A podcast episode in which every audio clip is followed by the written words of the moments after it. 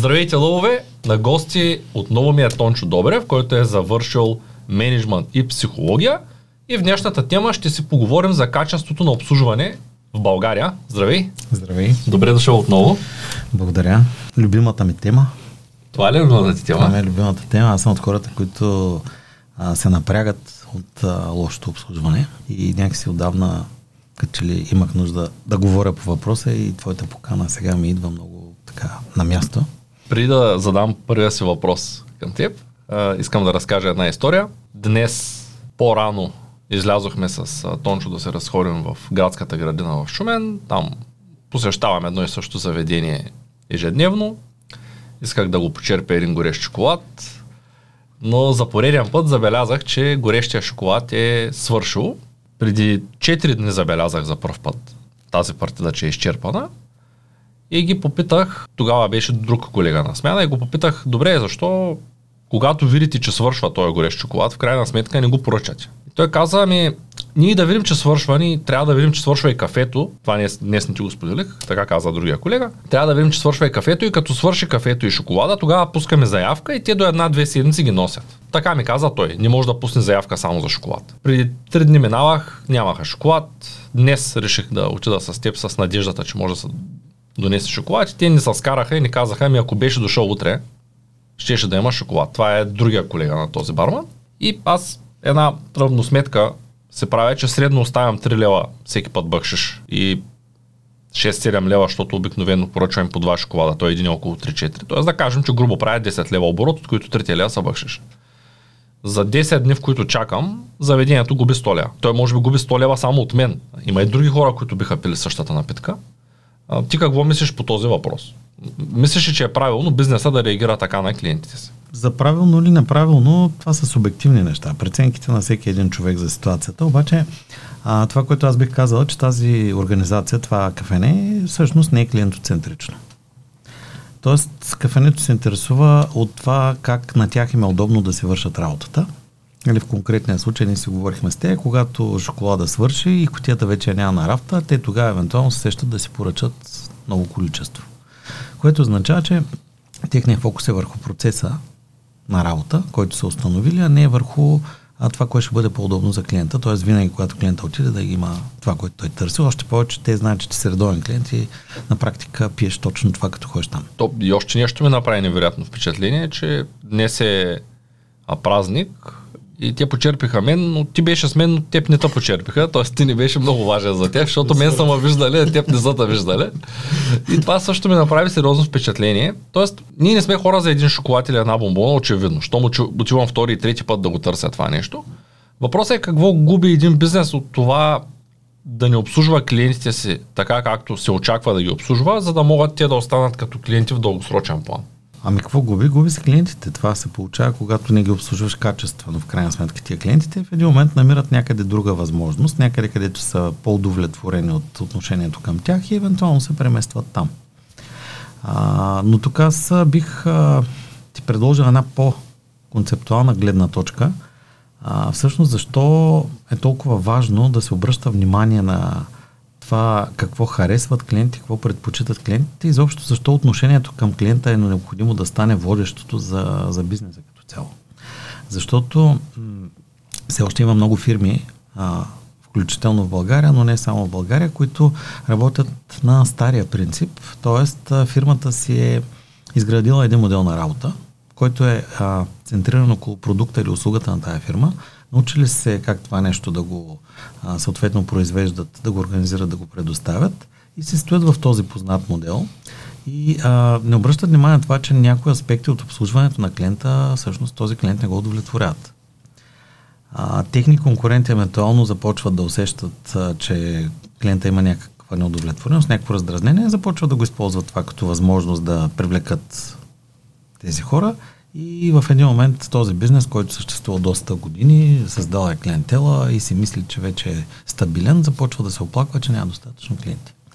А, това, което а, се случва в света през последните не знам колко години, откакто всъщност интернет започна да се ползва за комерциални цели, е, че а, се обърна посоката на това, кой има властта в отношенията клиент-доставчик.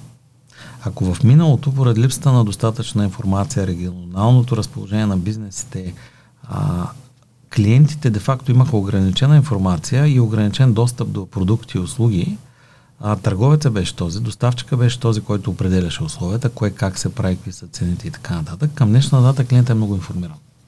Той преди да си купи нещо, ти си жив пример за това нещо, той е проучил всички възможности, качествата на продукта, условия, особености, кое е важно, кое не е важно. И когато той отиде в а, един обект на един търговец, в крайна сметка може да се окаже, че той знае повече от самия търговец за продукта, който търси. То много често се случва така. Ако човек е потърсил достатъчно надълбоко, идва и този проблем. Ето, да. в момента имам такъв проблем. Работим по един проект с колегата Христо Минев. Искам да си купя... Първо исках да си купя лост. И започнах да търся за лостове. И се оказа, че имало много видови лостове. Аз исках да взема олимпийски, обаче ти олимпийските били много видове. После как че трябва да реша дали да е с иглен лагер или да бъде с стулка. Почнах да чета за това. И в един момент се обаждам в някакъв сайт просто така от тия, които ги предлагат и казвам, имате ли такъв или такъв бранд с такава или такава товароносимост, защото може и Хирос да да тренира. Това, че аз дигам 200 кг, не знам дали ще правя мъртва тяга, ама това, че аз правя 100-200, това не означава, че той няма да дори да прави 300 или 400. Нали, искам да го предвидя така, че да не го сменям. И те почнаха. Ами ние не знаем за какво точно говорите. Ами да, с лагери съм. Добре, какви са лагерите? Ами не знаем какви са лагерите. После се обаждам за една клетка, която искам да купя такава. Искам да закача определени неща в момента, обаче в бъдеще може да ми се наложат други неща да закача. Почнах да чета, гледах няколко ревута и се обаждам с конкретни въпроси и те не знаят отговора. Това се случва и ако сега тръгнеш да купуваш кола и се обадиш и питаш колко RBG има, най-вероятно няма да знаят. Защото клиента се информира, разбира конкретния модел, от другата страна е продава човек, който има една единствена, да кажем, внася коли, погледнал, не погледнал и той не знае параметрите на това, което предлага. Още повече, че вече новото поколение, не знам дали се забелязал, ползва магазините само за пробне. Аз пробвам едни маратонки, харесвам модела, виждам, че са на двойна цена офлайн, поглеждам ги в интернет и виждам, че там са на половин цена и си купувам маратонки на половин цена. Да, магазина е шоурум, на практика. Не, не виждам причина да... на покупка. Ами всичко това са особености на времето, в което живеем. Ако търговците не ги отразяват тези особености, всъщност от това реално губят самите те. Защото а, нещата, за които си говорим, а, ролята на самия търговец, на хората, които обслужват клиентите, се е променила благодарение именно на многото информация, която е лесно достъпна за потребителя към днешна дата. А, и всъщност ролята на търговец е да предоставя информацията на клиента, за да може той да направи информиран избор. Представата на хората за търговец, между другото не знам дали се замислял по този въпрос, представата на, на хората за търговец е а, търговеца на стари автомобили от американските филми. Тоест, това е един човек, който е склонен да те излъже, да ти каже всичко, което искаш да чуеш само и само да купиш колата. Освен това е доста агресивен и арогантен. Непрекъснато те пушва, купи, вземи, а, говори ти всякакви неща, само и само да направи сделка. Да, и говори много излишни неща. Скоро си купувах кола, мога да го кажа съвсем съвестно, от а, бричка.com от Филип, конкретно от него, като каза, че е личната му кола, имаше 200 и нещо обяви, той каза, че това е личния му автомобил. Наговори по навик, като всеки един търговец, че колата е обслужена. Оказа се, че като, защото аз логично е да се обслужа колата, като си я купя. Оказа се, че свещите не са сменени. Моля колегите да ме помолят за видео, за да покажат свещите как изглеждат. Оказа се, че въздушният филтър, който той е сменил, не е сменен. Моля колегите да покажат. Оказа се, че на диагностиката, че няма микрофон колата или че е повреден по-скоро. Ние знаехме, че няма. Тоест той е търговец, който очевидно има навика на всеки един клиент да му казва най-доброто. Тоест за, за пред всеки клиент е обслужена колата, перфектна е колата, супер е колата, а, някаква информация, която мен не ме интересува, беше изсъпана, понеже може би му прави впечатление, че нищо не разбирам от автомобил, коли, като е той IT специалист. И в един момент се оказва, че той си говори някакви неща, аз го слушам и нищо не му казвам, защото имам някакво такова развито умение да изслушвам хората. Той като търговец ми изсипа един тон информация и аз после почнах да проверявам. И съответно му пращам видео и казвам, Филип, виж, ами тези филтри 100% не са сменени. Гледай, те свещите излязаха отвътре, ами те не са сменени.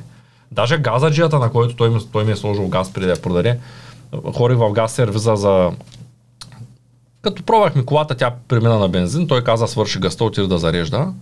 И като отидах в сервиза и газаджията каза, а, да, той от при 3 месеца ми звъни, вика, за този проблем, вика, че постоянно минава, като дареш повече газ, вика, от от газ на бензин, ама вика така и не се отби. А той ми каза, че за, за първ път му се случвало и най-вероятно е свършила гъста.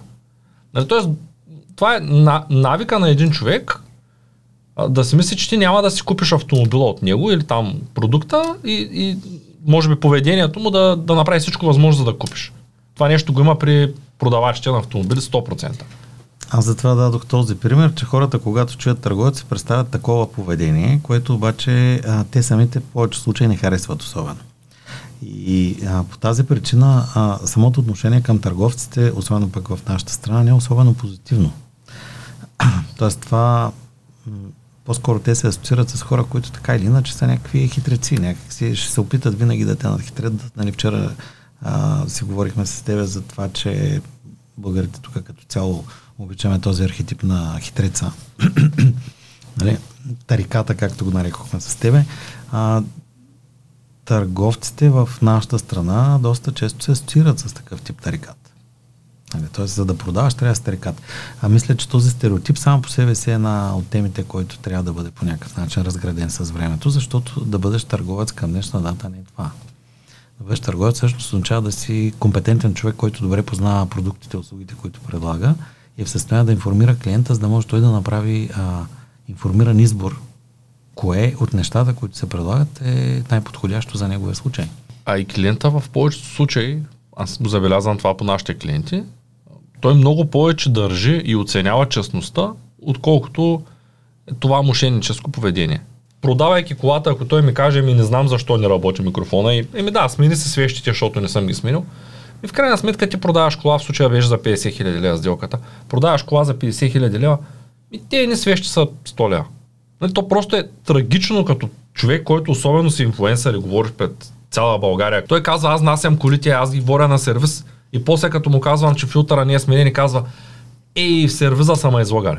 Защото буквално това ми го пусна, искам и за това колегите да ме помолят да пусна, аз имам гласовите съобщения от Viber, съм си ги свалил. Е така са нещата в България, бе. Те плащаш си като поп, поръчва си хуй неща и те ти пращат букуци. И ти слагат. Това, ако не ми го беше показал, нямаше ти повярвам никога. Мен не ми е проблем да се сменя филтрите. И не мисля, че ще има клиент, който си купува кола за, да кажем, 10, 20, 50 хиляди лева, който да има проблем да плати 100 лева за филтри или там 150, 200, всякаквито си купи. А, не виждам причина той е търговец, който и да е той, ако иска да остане дългосрочно на пазара, да хлъзга клиентите си или като не е сигурен да им дава грешна информация, защото той можеш да каже, аз не знам дали са сменени. Можеш да каже, ами да, сменени са, ако знае, или можеш да каже, не са сменени. Обаче да ми подари грешна информация за филтър, който за 3 секунди може да се развие, да се вдигне и да се види, че лъже.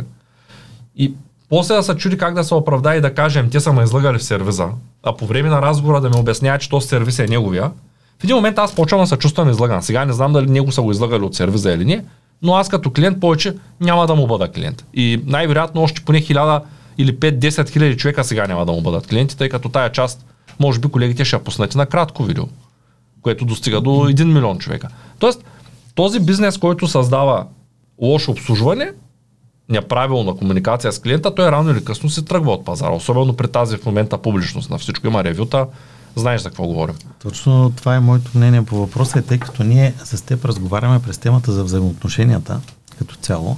А, въпросът тук е да погледнем динамиката на взаимоотношенията между тебе и търговеца. Значи, първо, как се чувстваш ти в момента? Ти се чувстваш неудовлетворен, дори негодуваш. Да. Негодованието означава, че ти имаш едно а, вярване как би трябвало да се отнасят към теб. Ситуацията обаче е различна от това, а, което си очаквал и ти съответно а, преживяваш негодование. А, в този смисъл, нали, въпросът тук е твоето очакване а, и ние няколко пъти, т.е. по-скоро ти спомена още в самото начало, че не обичаш да лъжат.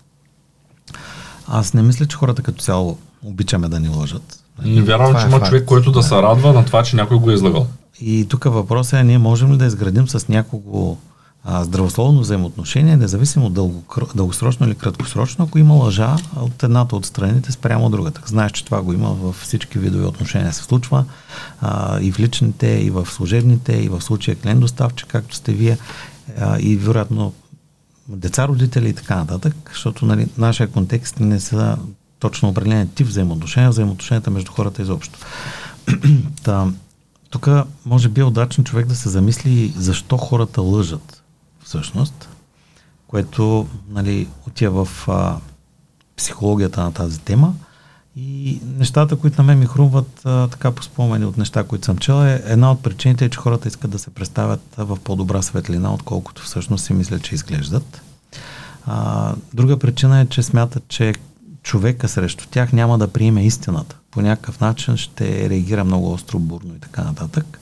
И съответно, за да се спестят тази реакция, те смятат, че могат да омекотят информацията, която предоставят, като я модифицират, завуалират и всъщност на практика лъжат. А, сигурен съм, че има и други причини, но като цяло мотивацията зад лъжата е някакъв вид страх, като се замислиш. А, така че ние на едно ниво можем да разберем причината за, за лъженето. Въпросът е, че лъжата не е приятно изживяване, особено когато ти се усетиш, че те лъжат. А и като цяло дългосрочен план това вреди на взаимоотношенията. Не...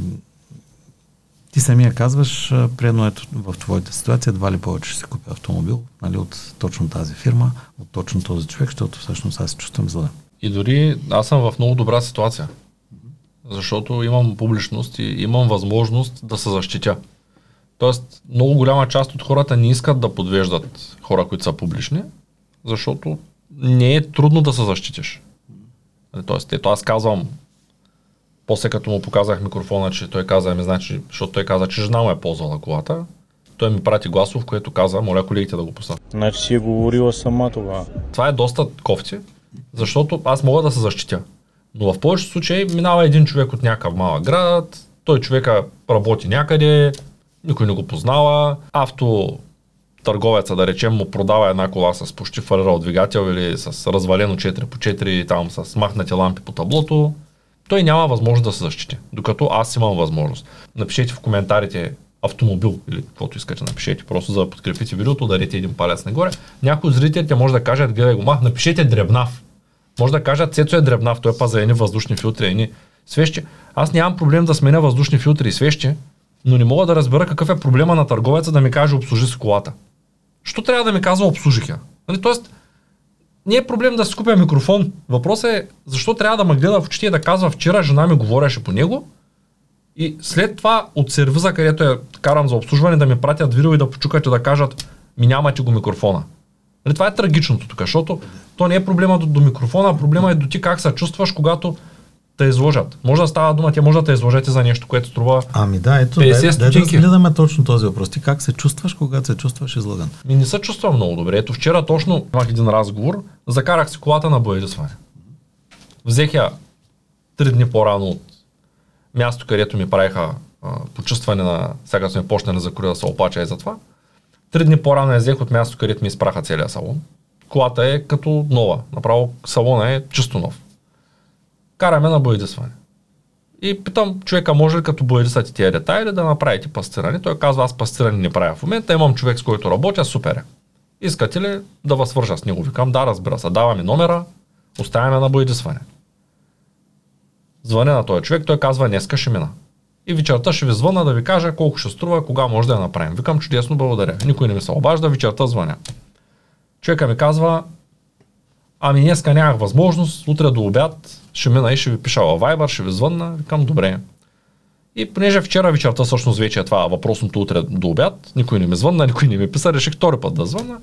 И му се обаждам и човека започва с думите, ами, да, да, мога да я пастирам, а, искам да ви питам, абе, вашия таван да не би да има фолио. Нали, аз в началото на разговора той каза, хорих да я видя, мога да я пастирам. Скам, ма ви гледахте ли колата? Той казва да. И аз викам, видяхте ли фолио? Ами, нямам аз да питам. Ми викам, няма фолио, поне аз не знам да има, пък ако човек се занимава с това, трябва да може да види дали колата има фолио или боя в крайна сметка. И следващото нещо, което казва е, ами мога да ви предложа и да ви изпера салона, вика, защото виждам, че има вика, нужда от изчистване. Аз питам, добре, ви погледнахте ли вътре в колата, защото тя при три дена я взех не е отварена тая кола, предвижда се само до бояджията. Ами да, да, погледнах я, тя, о, още повече след бояджията ще има, най- най-вероятно ще има нужда от почувстване. Аз задавам вече следващия въпрос. Ма вие от кога работите с този човек? Той каза от много време, там, колко години. Добре, колко пъти кола след него е била много мръсна и трябва да се чисти. Викам, защото сега се притеснявам да не би да се взема, аз за първ път отивам там, да не би да се взема колата и тя да е мръсна вътре. Защото той ще бояджисва отвън.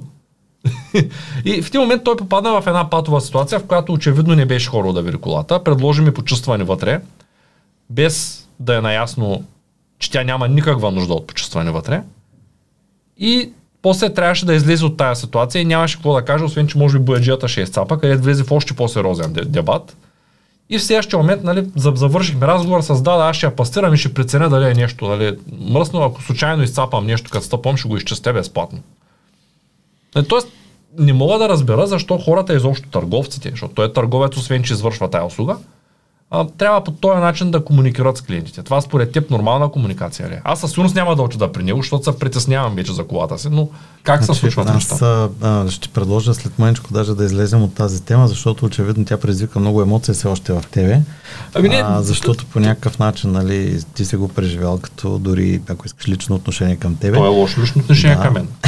Със сигурност това е лошо лично отношение към мен. В един момент не искам да превърнем разговора в фокус около тази конкретна случка, да, е, да се върнем е към темата за взаимоотношенията. Да, но... но това, е, това е съвсем жив пример за взаимоотношения между търговец и клиент. Да, Защо търговеца тук, така работи? Акцента тук по-скоро е върху модела на взаимоотношения с този, то, на този търговец с клиентите. Значи, ако търговеца по някакъв начин е свикнал да се опитва да преекспонира нещата, да поизлъже, да се опитва някакси да, да хитрува, нали? това е неговия стил на общуване. А, ти сега в момента като един клиент, който е а, комуникирал с този търговец, директно казваш, на мен това не ми харесва, аз предпочитам открита, честна комуникация. Това е твоето послание нали, към хората, които всъщност а, са свикнали по друг начин да комуникират. И тук нали, спокойно може да направим едно такова послание към хората, които гледат това видео. А, и то е, че лъжата винаги изисква следваща лъжа. Тоест, ако човек тръгне веднъж да лъже, а, след това ще трябва да донадгражда тази история, която е изградил пред лъжата, с следваща лъжа и това нещо води след себе си една много тежка а, такава зависимост от това, че ти трябва да продължиш да лъжеш до безкрай, защото вече няма как да се върнеш назад да кажеш, а всъщност аз в началото още излъгах и то това нещо цялото не е вярно.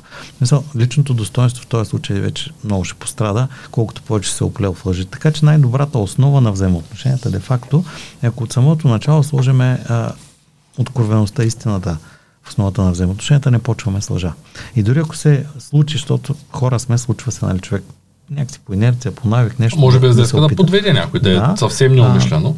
Не е проблем да се върнеш стъпка назад да кажеш, извиняй, аз направих грешка. Всъщност не е това.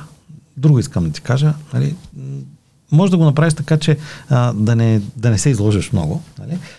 по-деликатно да се върнеш стъпка назад, ако усетиш, че малко си пресолил манджата, дето има един израз на български. Тоест, че се позасилил нещата, а те реално не са такива. Защото дори в началото да ти стори, че това е добра идея, нали, усещайки се, че малко пресилваш нещата, следствие това ще се наложи, ще изисква от тебе да продължиш по-надълбоко, да, да измисляш истории, да лъжеш, да усукваш нещата, сам ще се оплетеш. Нали, ти, ти сам си видял как този човек се го поставя в ситуация да се налага да, да той можеше просто да каже, изникна ми ангажименти, не можах да отида да видя колата, съжалявам, че втори път така се случи, или да каже утре ще отида да я видя, без да каже съжалявам, ако не изпитва сега тая емоция, може да каже просто утре ще отида. Няма нужда просто да си измисляш и да правиш някакви неща в бизнеса, или в отношенията си с хората, защото бизнес е съвсем странично нещо. Те, тези хора са такива в целия си живот. Аз съм сигурен, че един човек, който работи така с клиентите, той работи така с всичките си приятели. Аз ще си позволя да ти дам един пример в обратна посока. Как пък а, ситуация на грешка от страна търговеца се отработва по един по-коректен начин. И ще дам един пример с Амазон от преди доста години, може би повече от 10 вече. Понеже аз купувам доста електронни книги за Kindle. И от време на време получавах някакви бонуси, зависимо от актуалната програма там на Амазон. И бях получил някакъв бонус от а, 1 долар, който можех да го ползвам да си купя MP3 от техния онлайн магазин. Значи е било още когато MP3 бяха много актуални, нали, по това време. А, и опитвайки се да си избера нещо от техния каталог, получих съобщение, че а, тези файлове не са достъпни за региона, в който живея аз. Тоест за България. За граждане на, на България. Знаеш, там има авторски права по региони за аудио-видео съдържанието и така нататък. Което мен всъщност обичайно ще да кажа майната, му говорим за един долар. Нали, си говорим за някаква много малка сума, обаче нещо ме жегна и реших да напиша на сапорта им написах, добре, що ми пращате бонус, който аз реално не мога да използвам, като вие знаете, че аз живея в България, това ми го пише в а, профила. Не очаквах реакция, защото прилича на заяждане от моя страна, като се замислиш. Но в рамките на 3 часа получих отговор, получих телефонно обаждане и а, един човек, а, който сега вече не помня, но даже името му бях запомнил, а първо ми се извини, второ каза, а, ние ще предадем този случай на нашите девелопери, нали, съответно, защото очевидно това е бък в системата, да го отстранят и като компенсация за това, че не давате така обратна връзка, ние сме ви заредили ни 10 долара бонус във вашата сметка. Значи тази случка ти не си първият човек, на който разказвам, защото тя е един пример за адекватно обслужване. Не заради това, че съм получил бонус, заради това, че хората не се опитаха да ме по някакъв начин излъжат, да ме убедят, че аз нещо не съм направил както трябва и така нататък. Тоест, ситуацията е такава, че те поемат отговорност за това, че грешката се е случила при тях. Те имат специално Амазон имат такава политика, че клиента винаги е прав. Тоест, дори да се подписал, че си получил нещо и да кажеш, че не си го получил, те ти връщат парите. Да, те имат 100% от такава гаранция. Най-клиентоцентричните организации в света, защото за тях всъщност това е издигнато като ценност, макар че напоследък и техния съпорт вече не е чак толкова добър. А той даже затваря. Съм имал, да. Преди беше денонощен, сега събота и неделя в Германия не работят, в Англия също от време на време не работят. Очевидно и те имат проблем с персонала, както много и Не само персонала, тя тая политика понеже тая политика създава условия за едни други хора, които са, как да го кажа, не толкова честни, а, да виреят и започва да привлича такъв тип клиенти. А пък тия клиенти, които не са много честни, те всъщност дърпат компанията назад. Та, това се случва обаче по, по цялата верига и ти не можеш да ги хванеш сега куриера ли ни изпраща пратките, те от склада ли ни ги пускат към куриера, клиента ли лъжи, че не е получена. Тоест малко е, той клиент, даже куриера може да я закара, ама кутията да е празна. Тоест цялата верига от хора, ти не можеш да хванеш кой от всичките тия хора всъщност чупи нещата. И оттам идва проблема с онлайн търговията. Сега въведаха едно ново правило, а, в което като клиент получаваш пратката и трябва да кажеш на куриера един СМС като номер, който си го получил, което до някаква степен маха шанса от злоупотреба, обаче пак има възможност, защото той куриера може да открадне и да ти донесе празната котия. Тоест, това е много неприятно, с което те трябва да се справят, но въпреки всичко компанията държи на обслужването, има 100% гаранция и ето, че един клиент като е обслужен добре при теб това, което се е случило, ти винаги ще ги помниш като хора, които са били лоялни с теб и ще им правиш положителна реклама. Така и тази случка като цяло е отвъд очакванията ми като клиент. Тоест аз не очаквах чак такава адекватна реакция от тяхна страна, дори отвъд нивото на адекватност, което ми е направило впечатление. Аз реално съм станал вече, както знаеш, има адвокат на марката, понятие аз съм започнал нали, да, им правя реклама по този начин, като разказвам на мои приятели, като теб, нали, за тази случка, защото тя все още продължава да бъде интересна сама по себе си. Между другото, имам а, подобна случка пък с а, контакта ми с LinkedIn, пак от, от преди години и това е пример за това, че реакцията там не беше адекватна. Имаше, не знам дали все още е така, имаше групи, които имаха лимит на участниците вътре. И аз се опитах да вляза в една така група и системата ми каза, че в момента групата е запълнена, няма места, мога да се включа в списък на чакащи. И след известно време получих един мейл, че се е отворило място, а, влизам в линка, нали, съответно за присъединяване към групата и оттам пак получавам съобщение, групата е пълна. При което ясно е какво се е случило. Те са пратили предно съобщение на всичките чакащи в списъка. Първият е успял да влезе в групата, защото мястото е било едно и така нататък и пращам съобщение на сапорта, нали? Смисъл, окей, хубаво ми пращате invitation, обаче то в крайна сметка това място го няма. И, и те ми обясняват това, което го пише и на страницата ми. Тя групата е с ограничен брой места и в общ линия, когато е запълнена, няма как да се присъедини нов човек. Тоест, сапорта реално не ти дава абсолютно никаква полза, просто си разменяме една кореспонденция, която нито на тях, нито на мен носи някаква полза. Тук говорим за адекватност де-факто на отношението към клиента, защото след като аз задавам такъв въпрос, нали, то е явно, че аз знам, че групата е с ограничен достъп. А, въпросът е, че има причина да им пиша и то е, че са ми пратили съобщение да вляза, но всъщност няма достатъчно места все още. Нали, тоест, някакси цялата тази ситуация а, от тях на гледна точка е решена с идеята, че ми той принцип е такъв. Тоест, те ме информират каква е ситуацията. А, тук, като си говорим за това, аз по-скоро а, бих ти насочил вниманието като как се проектира услуга така, че да бъде клиентоцентрична. А, това е един а, въпрос, който не знам колко хора от а, тези, които приемно ни гледат сега в момента си а, дават сметка, че извършването на услуги е процес, който а, се проектира от, от самия търговец, от доставчика. А, колко хора го правят съзнателно това проектиране, колко тях ползват някакъв инструмент, като да речем Service Blueprint или Customer Journey Map, които са актуални такива неща, които се ползват тая посока, за да се представят какво се случва, когато примерно един клиент се обади по телефона или какво се случва, когато един клиент изпрати мейл или пак дойде на вратата на моя магазин. Какви са а, стъпките на взаимодействие с моя персонал? Защото ако а, ти се замислиш, когато си като клиент застанеш в една организация, нали, и изпиташ някакъв дискомфорт. Примерно нарежда се на рецепцията на някакъв хотел. Там ти е на тебе сега болното място, нали? Да, примерно. При мен е с колите напоследък. да, и примерно се оказва, че сте 5 човека, които чакате на рецепцията на, да речем, 4 звезден хотел или дори 5 звезден хотел. Имах такъв случай миналата година в Пампорово.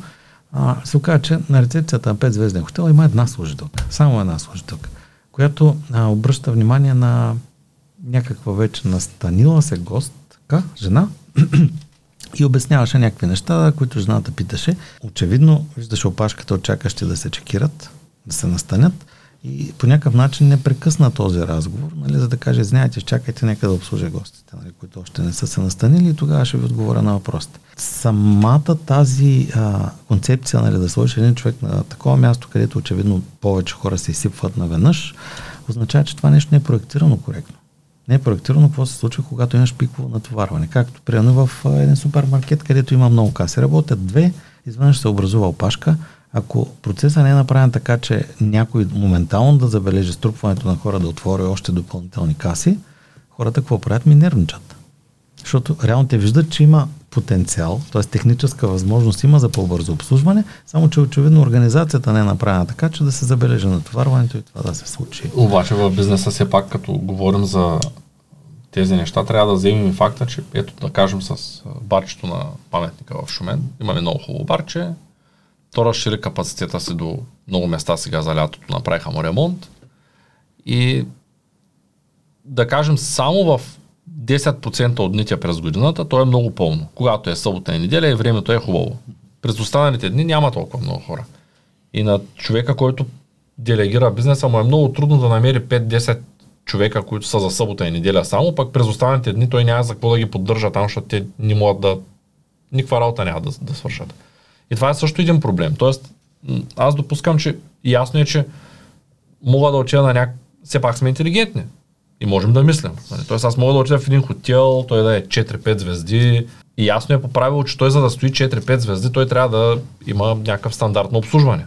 Да, защото звездите са преди всичко за качество на обслужване, а не за мрамора и за по-меката лъскавите елементи, да речем, в е, интериор. Е, да, да. Но, но пък все пак се случва, да кажем, ако нямат персонал, тая жена най-вероятно в Пампорово е взета от някакъв съседен град, който е малко по едва не е минала през някакво обучение. Очевидно, очевидно такава беше ситуацията, което означава, че проблема не е решен на, на едно по-генерално ниво. Това е менеджмент, проблем на самия хотел. А, защото не може да се сърдиш на човека, че той не знае примерно а, кое би трябвало да бъде приоритет, за това, че ти не си го научил как да работи, няма как да се сърдиш на него. Тоест това е проблем на менеджмента. Като цяло лошото обслужване е проблем на менеджмента. Дори в това барче, за което говорим с тебе, Реално проблема е на собственика, който вероятно го управлява самото заведение. Със сигурност. Да, начинът по който е организирал а, снабдяването с а, продукти, де-факто е такъв, че той не отговаря на клиентските очаквания. Първия път, когато си купих телефон втора употреба, бяха много скъпи на времето смартфоните, и ми изпрати един в момента голям мой приятел, тогава беше напълно непознат човек, изпрати ми телефон с а, грешно зарядно. Просто не става за този телефон с друг накрайник. И съответно аз се почувствах малко излаган. И му написах така и така. Това, нали, допуснах, че може да е станала грешка. Така и така, това зарядно, което получавам, въобще не е оригиналното за този телефон. След което човека ми се обади и ми каза, много се извинявам, може ли снимки? После ми се обади отново, каза, видях снимките, явно на мен са ми го продали с такова зарядно. И аз викам, няма проблем, ще си купя едно зарядно, нали, това, това. Той каза, не, не си купувайте, аз ще оправя нещата. И тъй като вече го бях платил и бях го получил, продължих да живея с мисълта, че ако до 2-3 дена нищо не получа, просто ще си купя зарядно. на следващия ден пристигна едно чисто ново оригинално зарядно за телефона ми с една котия бомбони тофифи. Нали, И имаше една бележка, в която пишеше, нали, извинявам се за неудобството, може ли за моя сметка да върнете това зарядно, което сте получили грешното. И на мен ми става много драго. И до ден днешен ние сме приятели, може би вече станаха 10 на години, почти нямам приятел, който да се е търсил телефон втора употреба и да не си купил от този човек. Това е просто един обикновен търговски трик, а може да е просто добър жест от към страна на човека, съчетан с търговския трик. Някой да го наричат търговски трик, а той просто да е добър човек, защото той е добър човек, той е такъв. Нали? Една кутийка бомбони, при една сделка за достатъчно пари, как може да промени играта така, че от един недоволен клиент да се превърнеш в, как, как го казате, рекламно лице на компанията, адвокат на компанията. Да. Та, това, това е така, защото а, някак си хората наистина оценяват, когато не ги лъжиш. Ами виж, това за което говорим през цялото време с тебе в тая тема, не е ли, че всеки от нас оценява отношението на търговеца към нас, когато сме клиенти? Тоест, а, когато отношението е позитивно, по някакъв начин е свързано с това, което очакваме, или дори го надскача, ние сме впечатлени, ние сме доволните клиенти, удовлетворените клиенти. Когато всъщност отношението е под нашите очаквания, ние естествено сме неудовлетворени, може да сме ядосани, може да сме раздразнени, може да сме всякакви други. Тоест тук се говорим наистина за целенасочено отношение. Ако някой не съзнава, че като човек или организация, предоставяща услуги или продаваща продукти, а, реално клиентите се вълнуват от отношението към тях и си мисли, че просто продава, да речем, етия чаши, а всъщност този човек към днешна дата е сред а, хората, които имат проблеми в бизнеса. Ти знаеш, предполагам и с теб а, говорят различни хора, които се оплакват, че примерно нямат достатъчно клиенти. Биха искали да имат повече клиенти, оплакват се включително такива, които казват, че губят клиенти. Нали, аз разговарям с такива хора.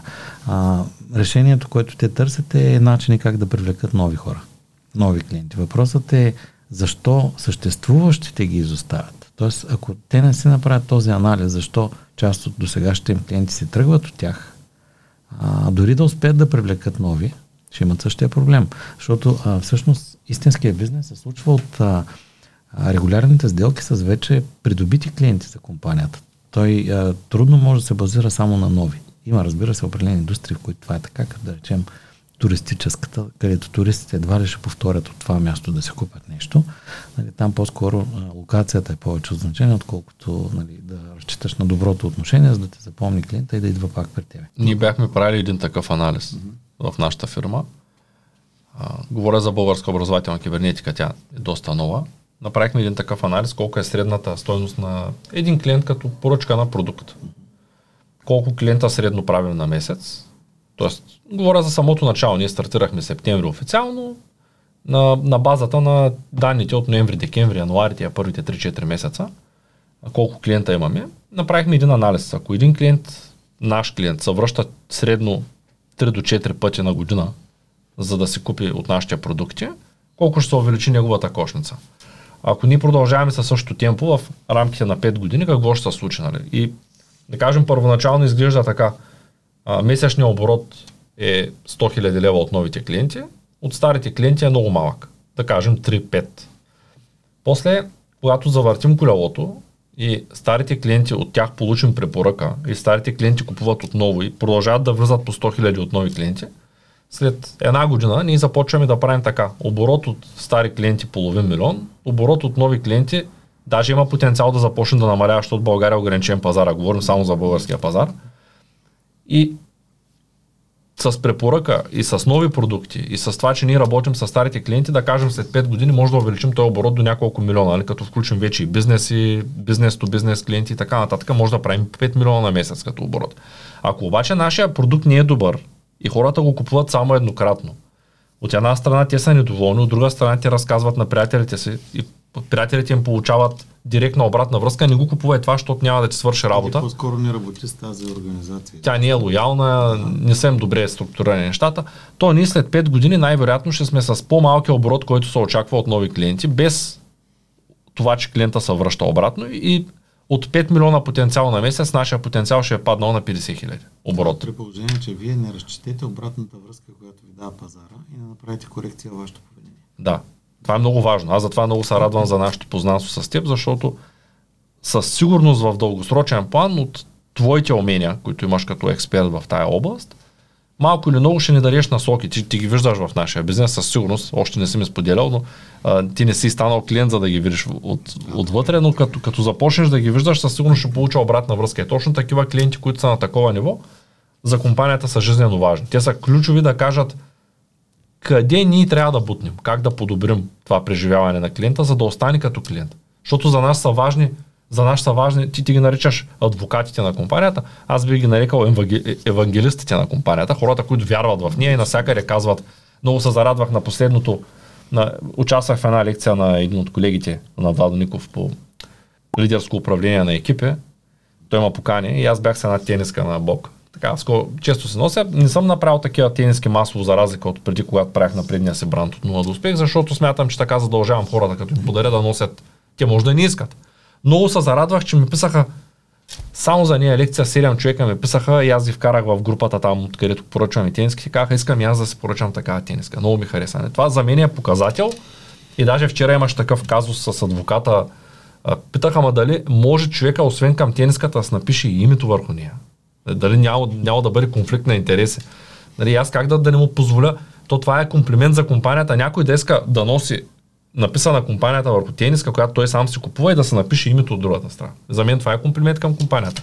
Да, Тоест той вярва и харесва компанията. Той човек. човек един вид всъщност показва гордо принадлежността си към кауза. Както да е фен на футболен отбор, аз така се чувствам. Да, нали? с, фен на... с, с вашите ценности, с нещата, които правите, което всъщност е идеята и на брандинга само по себе си. Тоест, бранда, нали, е това, което хората си мислят за теб и хората, които харесват това, което си, по някакъв начин са твоите фенове, те купуват твоя бранд.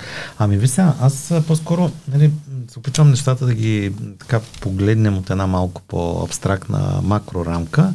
А, ако, ако нали, зададем въпроса по този начин, какво да направи един човек, за да може да си а, задържа клиентите, ако приемно вижда, че има някакъв проблем. Нали? Тоест има някакво текучество, има някакви недоволни клиенти.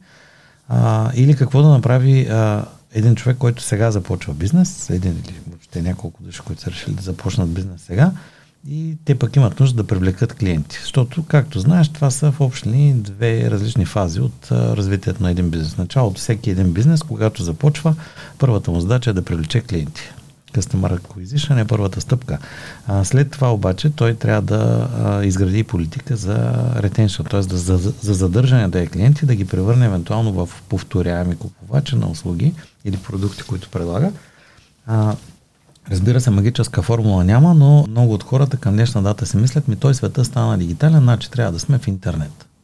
И за тях това интернет звучи като едно абстрактно нещо, дето просто някакси е там отиваш, правиш си един сайт и в момента, в който го направиш, виждаш ли, опашката се нарежда пред а, твоя виртуален магазин. Те хората така, които не са наясно, така се мислят, че и с бизнеса се случва. Регистрираш една фирма и са хукват към тебе едни пачки и нещата тръгват.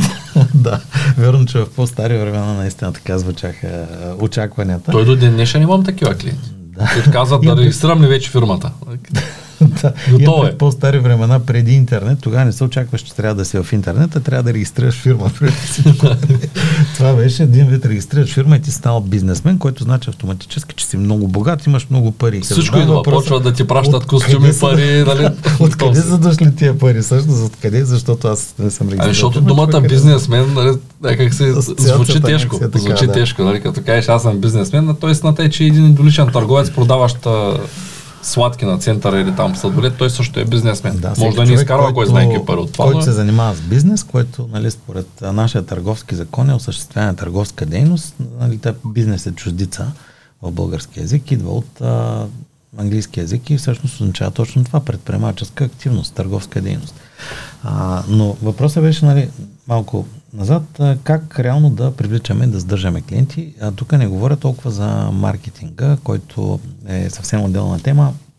А, нали, самите комуникационни активности, какво да говорим, как да говорим, къде да го говорим. Тоест интернет е само а, средата, а не а, нищо повече от това, в което може да казваме разни неща. А, по-скоро искам да насоча вниманието към вълшебната думичка UX. А, за хората от IT бранша това е често свързано с а, дейностите по а, графичното оформление на екраните в софтуера, а, разположението на визуалните компоненти, бутони, прозорци и така нататък, но всъщност UX означава User Experience или на български преживяването на клиента. И те затова ги разделят на юзер интерфейс. Тия бутони всъщност не са ли интерфейса? Ами те са няколко дисциплини там, които са свързани по един начин. А, има, има включително и interaction дизайн, ако знаеш, т.е. това пък изследва взаимодействието на човека с компютъра. А, има CX, който е пък Customer Experience. Т.е. те са няколко свързани термина, но аз ползвам UX в случая като такъв umbrella term, като по-общ, по-обща формулировка. Няма такова обучение в България, само да кажа. UX и UI имат на много места, но няма такова задълбочено обучение, да кажем 6 месеца или една година в посока да, да станеш добър специалист. Значи в България няма, а, аз поне не знам да има някакво такова, а, както ти казваш, по-дълго и по-подробно, но има а, Interactive Foundation, а, което е онлайн ресурс, а, европейски ресурс, който са събрани много експерти от а, цял свят в тази област. И там има доста добри обучения. Те са в няколко различни направления, свързани с User Experience. Foundation. Аз мисля да го закупя Да. това. Аз го имам това нещо и всъщност част от курсовете съм ги приключил, други в момента ги карам. За мен това е много ценен ресурс. За съжаление, разбира се, на част от нашата аудитория обучението е само на английски, т.е. хората, които не могат да Може говорят с твоя помощ, като приключим курса, който в момента подготвихме и скоро ще стартира, август месец стартира курса за взаимоотношения между хората.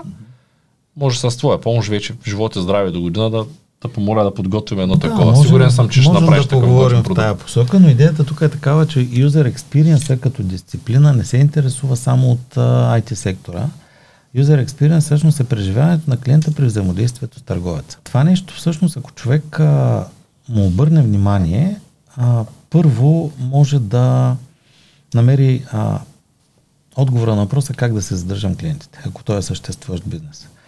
За бизнеси, които а, те първа смятат да започват, т.е. хора, които имат идея и искат да стартират нещо, а, аз лично съвсем така смело и отговорно бих казал, просто поставите клиента на първо място, центъра на събитията и изграждате цялата си концепция на база на неговото преживяване.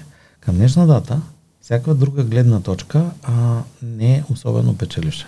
Тоест, ако тръгнете през а, продукта, както много хора всъщност си представят, че стартира бизнес, аз съм измислил тук едно нещо, което изглежда много готино, хората няма начин да не го харесат, а шансовете да останете разочаровани в момента, в който м- това нещо бъде създадено и пуснато на пазара, са много големи. Защото а, това, което на мен ми харесва, а, не дава по никакъв начин гаранция, че го хареса самия пазар. Ти го знаеш нали, по-добре от мен, защото ти самия си предприемач също. А, реално погледнато, старото вярване беше, че а, аз трябва да измисля продукт или услуга, т.е. трябва да измисля какво да правя, за да стартирам бизнес. Към днешна дата, аз пак трябва да измисля какво да правя, само че не го измислям, а се поръчвам пазара. Нали? Изследвам а, нагласите на потребителите а, и проверявам всъщност, ако моето нещо е в една точно определена област, хората, които купуват подобни продукти от а, други фирми, които вече предлагат там продукти и услуги, от какво са недоволни.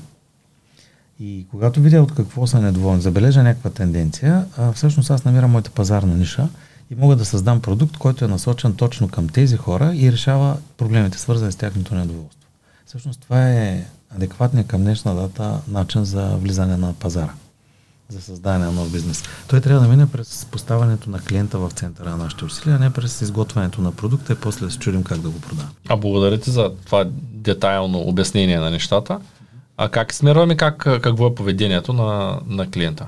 Да кажем в веб ние правим горещи карти, където виждаме той къде гледа, къде задържа мишката, къде мърда, какво се случва. Също така много често а, стараем се да имаме и ясна комуникация с клиента след приключване на поръчката или особено ако няма поръчка, т.е. ако той се е регистрирал, ама не е купил, защото на принципа на въпроси и отговори много често получаваме обратна връзка, кое не е добре. А, но има ли някакви други подходи, с които можем да... Ами виж сега, ако ползваш инструмент, да речем като сервис Blueprint, ти на практика правиш а, описание на стъпките, през които минава този клиент в взаимодействието с твоята организация.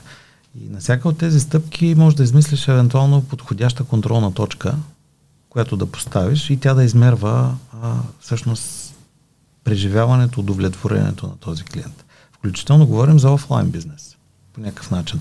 А, друго, ако не направиш, може да направиш а, обратната връзка а, за цялостното преживяване на клиента, т.е. да отвориш възможността клиента да ти даде обратна връзка. Това може да се Как оценявате обслужването в сайта, не звездичките? Да, но това може да стане как, обслужвате, как оценявате обслужването в нашия ресторант, примерно. Или как оценявате обслужването в нашото химическо Изключително доволен се чувствам, когато дори да не съм обслужили добре, когато съм бил някъде и ме попитат а, хареса ли ви храната, как се чувствахте при нас, имате ли някакви забележки. Дори да не съм бил много доволен, а, това много рязко а, ме вдига настроението, защото хората искат да чуят обратна връзка и разбира само връща там, на това място. И другото е, че човек, когато го попиташ това нещо, ние с тебе си го говорихме в един преден разговор за психологическите котви, когато го попиташ, хареса ли ви храната, и той, ако тук що е взял десерта, е изключително доволен от него, ще каже, имате страхотна торта, да речем. След което, ако някой го попита, е как беше на това заведение, първото, което ще съсети е тая котва и ще каже, страхотна торта имат там. Нали, просто той, той ще се валидира сам психологически защо е седнал и, и, и, и всъщност в крайна сметка какво му е преживяването, ще се направи една сентенция, която при въпрос от някакъв друг човек след месец, след две седмици, той директно ще даде това, което сега сам се е валидирал по време на разговора с обслужването, с персонала. Да, това, за което ти говориш е малко вече в сферата на висшия пилотаж, да прецениш момента, в който да зададеш въпроса за обратната връзка. Защото ако примерно представи си сега, а, да речем, някакъв софтуер, Опитваш се да речем да го купиш този софтуер и този софтуер ти дава някакво съобщение за грешка и ти не успяваш и алгоритъм е така направен, че след това ти излиза анкета доволен с обратната връзка. Естествено, че отговор, че бъдат, съм доволен, аз въобще не успях да го сваля това нещо. Така че а, наистина преценката тя изисква малко здрав разум. Човек като така се опита да се представи какво се случва с този клиент, какво е преживял току-що, а, дали е удачно точно в този момент да го попитам. Естествено, когато очакваш преживяването да е позитивно, Нали, тогава се очаква обратните връзки да бъдат по-позитивни, защото ако го сложиш в кофти момент, ще събереш целият негативизъм. Ако вземеш да го питаш как, как се чувства, докато все още е гладен и чака да му донесеш обяда, може би добратната връзка няма да е много положителна, каквото да е. Казва, ами аз чакам от един час, тук никой не ме обслужва. Естествено, че не е чакал един час, но на него му се струва, че е един час, защото той бързо и очаква да стане веднага. Да. Но тук, понеже аз споменах един инструмент, който се казва Service Blueprint, през който да проектираме услуги, има един друг, който е Customer Journey Map, който е... Аз си ги записах и после ще да запитам за тях, okay. но ти се връщаш сам. Добре. Той е по-полезен от маркетингова гледна точка, защото той се интересува повече от самото преживяване на, на този клиент, на всяка стъпка от процеса. Като тук за какво си говорим, значи представи си а, идеята, че ти в някакъв момент изпитваш някаква потребност.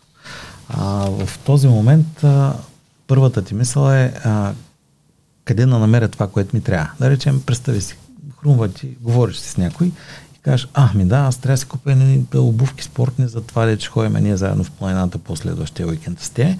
И какво ще направиш нали, по този въпрос? Спонтанно, първоначално, вероятно ще извадиш телефона и ще напишеш туристически обувки. Нали, това е някакси спонтанната реакция на човек. А, тези моменти, в които на човек му хрумва спонтанно да си извади устройство и да потърси информация, Google ги нареча микромоменти преди години. Не знам ти дали са запознати с това нещо. Да. Те дават началото на един процес, който може да завърши с продажба. Търговецът всъщност би трябвало да се интересува точно от това. Кога на този наш потенциален клиент за първи път ще му хрумне да потърси информация за това, което ние продаваме. И след това да постави себе си на пътя на този клиент по ясен начин с подходящите нали, съответно информационни материали. Тоест, ако първо клиента ще търси в интернет, аз трябва да имам сайт, трябва да излизам, когато търсят по тези ключови думи. Когато се влезе в моя сайт, нали, какво ще пиша на него? Значи аз може да съм офлайн бизнес, но това не означава, че нямам нужда от сайт. Аз това се чудя. Много ми е драго, когато отида в верига, да речем, като Декатлон защото в Декатлон имат физически къде да видиш продуктите. Те са спортни, някои от тях са тежки, аз наистина не искам да ги разнасям в колата си. Имат възможност да ги видиш, имат възможност и да ги поръчаш с доставка до вас, която е доста добра. А, ако това нещо се съчетай, сега не знам Декатлон как е, но а, има вериги, които го предлагат в офлайн бизнеса, т.е. аз отивам за пробната с обувките и те ми дадат, да кажем, код и ми кажат, ако се поръчате тези обувки онлайн, вие ще ги получите на нормалната цена, където е онлайн, тъй като логично е физическия бизнес да има много повече разходи, все пак нямат помещение, имат персонал. Тоест, те, те се направят така потребителската пътека. Преживяването, че когато един човек, клиент излиза на касата, ако му задва въпроса, харесахте ли си нещо, което все пак не си го купихте от нашия магазин, и той ако каже, «Де- да, вече след като е платил да му дадат едно такова талонче, за да разгледа онлайн магазина, това е със сигурност ще вдигне страшно много оборота. Защото ще влязат и другата категория клиенти, които ползват само за пробна магазина, да речем. Могат да го направят. Въпросът е на стратегия и на това дали Така е, искаш но да го направиш. Но това изисква търговеца да започне да мисли малко по-масштабно, да се излезе от рамките, с които е свикнал, че то това нещо се прави така, т.е. ние търгуваме по този начин, чакаме клиентите да дойдат в магазина, оттам нататък евентуално чакаме да ни попитат нещо и когато ни попитат, ние евентуално им отговаряме. Нали, е, имаме също така и с тези случки, предполагам и ти и аз отделно, отиваш, ти питаш продавача в магазина нещо, той ти се скарва, защото в момента един вид едно му разваляш спокойствието. Той се е отнесъл някъде. А, нали, има, има се още търговци, които се дразнят от клиентите, което само по себе си е неприятно преживяване. Да. Ами всъщност дали ще ги има винаги не е защото това поведение в крайна сметка води до намаляване на клиентите. А, рано или късно те ще се фалират по естествен начин. Да, така че а, това, което всъщност аз тръгнах да обяснявам за Customer Journey Map като инструмент, беше, че в него на всяка стъпка от процеса, която ти един вид проектираш, че, а, през, че минава през нея съответния клиент, ние слагаме а, един ред, в който мерим потенциалната удовлетвореност от този клиент. Тоест, представи си, че в това поленце трябва да сложиш на стъпката, да речем, обажд... приемане на обаждане от клиент по телефона, а, дали клиента би останал удовлетворен от начина по който ние сме приели разговора. Там може да се ползва най-елементарното, нали, усмихнато личице задоволен, намръщено за недоволен или лице с черта, емотикона, което означава неутрално. И ако човек си направи една така карта на процеса на обслужване на клиента, т.е. пътуването на клиента в взаимоотношението с нас, като види а, само този ред с а, удовлетвореността, ако там има намръщане личица, значи нещо не е наред.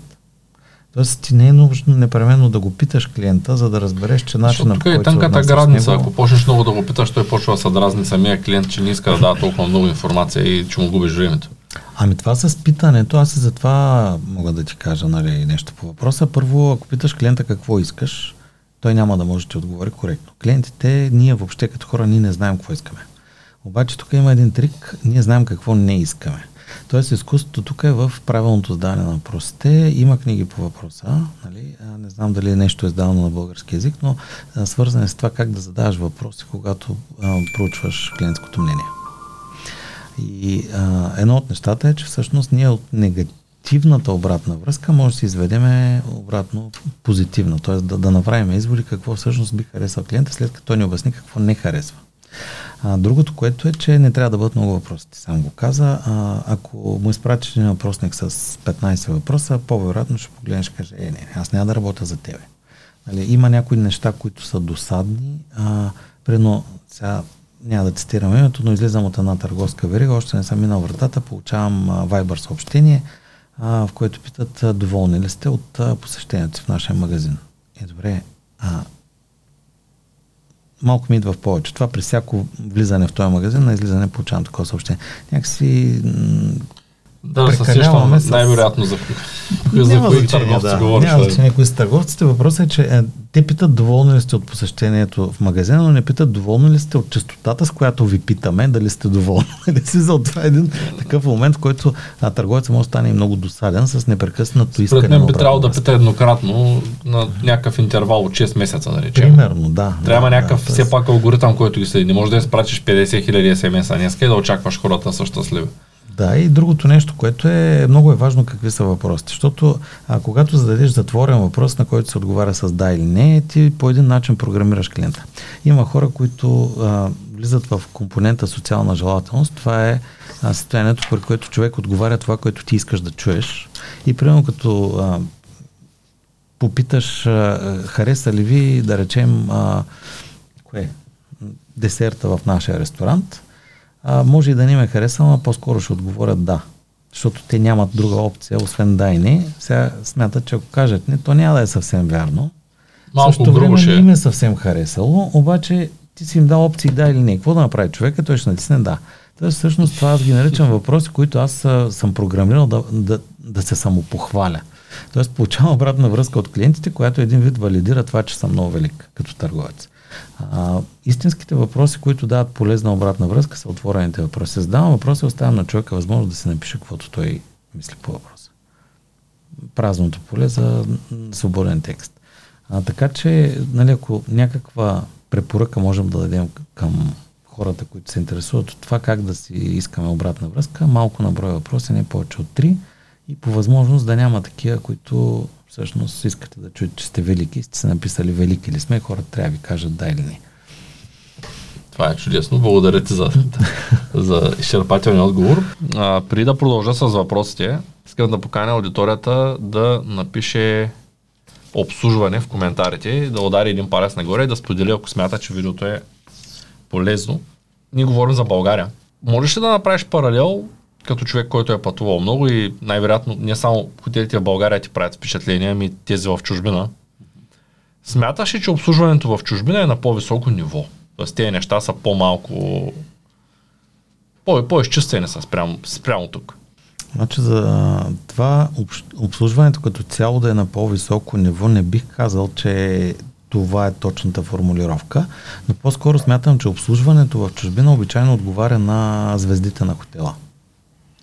Тоест, обслужването в един, приено 4 звезден хотел в чужбина обичайно отговаря на самата обстановка. По-любезно е, по-културно е, по някакси клиентоцентрично е, докато в България се срещат по-често аномалии. Много луксозна, луксозен хотел, понеже за хотелите заговорихме конкретно, много луксозен хотел, в който има понякога дори неадекватно обслужване буквално се личи, че тия хора нямат никаква, никакво обучение, никаква подготовка как да се държат клиентите. Те правят най-доброто, на което са способни, обаче в крайна сметка понякога наистина то не им се получава добре. Той бизнеса не е ли основна, основната причина за да наема такива хора, които не са подходящи за позицията си? Или да ги пуска да работят без да ги обучава. Това в обслужващия персонал е закон в България. Да дойде да те обслужва някой, който няма никаква идея какво има в менюто. Ами, аз съм изследвал темата за психологията на услугите, дори имам дипломна работа по този въпрос в магистратурата ми по маркетинг. Там има много особености, които са свързани с това, че примерно в туризма има сезонност. А, когато има сезонност, а, самите хора, които са ти нужни за пиковия сезон, са много повече. А, съответно, ти очакваш тях да работят на високи обороти, примерно за два месеца, а след това обаче не можеш да им гарантираш работа. Те самите мислят за себе си, съответно се намират ангажименти там, където има възможност. Някои хора търсят сигурност, съответно не се хващат изобщо на сезонна работа. Тоест, самото осигуряване на персонал за този тип обекти си е моделна тема и тя е много сериозна тема. Но а, тук въпросът опира до това, че ако ти погледнеш от гледна точка какви са ми проблемите като собственик на хотел или като менеджер на хотел, разбира се, ти ще намериш оправдание, ще кажеш ми да, той има трудности с персонала, нашия регион няма подготвени хора, аз откъде да ги намеря, те са много скъпи подготвените, по-добре е да взема някакви такива, които а, са склонни да работят, пък те ще влязат в час. Въпросът тук е, че това нещо не отговаря на, на имиджа на твоя хотел, който искаш да поддържаш. Тоест ти си а, защитил 4 звезди, примерно, на база на това, че имаш а, изискванията басейни, нам си какви си други неща, само че в същото време обслужването не отговаря и а, това нещо се разминава с очакванията на клиентите, от което твоя бизнес всъщност страда. Защото един клиент, когато види нали, звездите на хотел, той все пак има определени очаквания за качество на обслужване. Ако не го получи, коментарите, които ще напише в Booking или на другото място, няма да бъдат много ласкави. Рейтинга като цяло на неговия обект ще падне и оттам нататък, в крайна сметка, той пак ще страда. Един и същи клиент, това като го казваш, да кажем аз като клиент съм така устроен, когато спъна някакво по-нормално така, място с една звездичка, да кажем сме някъде в планината и там такава е хижата, и трябва да оставя ревю, аз винаги се съобразявам с това, когато е една звезда, какво да очаквам. Тоест, ако получа една звезда в хотел 4 звезди или 5 звезди, разбира се, че няма да се чувствам добре. Обаче, ако съм влязъл в необикновена хижа, ясно ми е, че е хижа, и забележа някакви неща, които дори да ме подразнят, то просто ми е ясно, че е нормално на това място да е така. Тоест, човек влиза някъде с, с очакванията. Ако отидеш на някакъв 5-звезден ресторант, имаш очаквания като за такъв ресторант. Нали? Може би това визираш. А като седнеш на кварталното, където да, сядаш да, да пиеш бюра с а, картофки. Еми, там е нормално да е така, Неже както заговорихме е. за звездите, нали? Звездата сама по себе си е един вид някакъв вид а, точно а, тя те програмира какво можеш да очакваш на това място. А ти предварително имаш очакванията от това нещо. Не, аз по-скоро ти говоря за друго, че а, един а, обекти с еднакъв брой звезди, ето съвсем конкретен пример мога да ти дам, нали, от а, два последователни. Аз а, дойдох в Шумен от а, а, Боровец, там бях на 4 звезден хотел, дойдох в Шумен също на 4 звезден хотел. Качеството на обслужване няма нищо общо. В смисъл, това, което беше в Боровец е в пъти по-добро от това, което е тук. Самата база е много по-различна. И двата обекта са 4 звездни. Ако един човек не е ходил на нито едното от двете места и гледа звездите, реално погледнато за него нещата ще изглеждат ми, това би трябвало да бъде сходно качество. Да, ама не. Нали, ние сме си изградили някакви навици да се ориентираме по някакви неща. Примерно разглеждаме снимки, когато нали, сме в сайта на хотела или в букинг. А, цената също е фактор, защото нали, всъщност обекта, който си знае, че той е 4 звезди, ама не баш за 4 звезди, той се е намалил цената, той е продава по-ниска цена. Разбира се, а, човек може да каже, да, ама то сигурно там няма толкова много туристи, тя затова цената е по-ниска. И да и не. Нали, смисъл, те самите хора, които работят в този обект, те знаят, че всъщност качеството ни, ни е баш такова. Ще те поканя, когато построят новия хотел в Шумен. Той ще бъде 5 звезди. Поне в началото съм сигурен, че ще бъде супер. А, благодаря ти много за гостуването и за подробната информация, която ни предостави. Надявам се да гостуваш отново. Аз ти благодаря, както казах, това ми е любимата тема и така малко по-емоционално може би говоря за нея. И на мен ми е една от любимите теми, както може би забеляза с клиентското обслужване. А, благодаря на вас, че бяхте с нас. Не забравяйте да гледате и ето това предаване.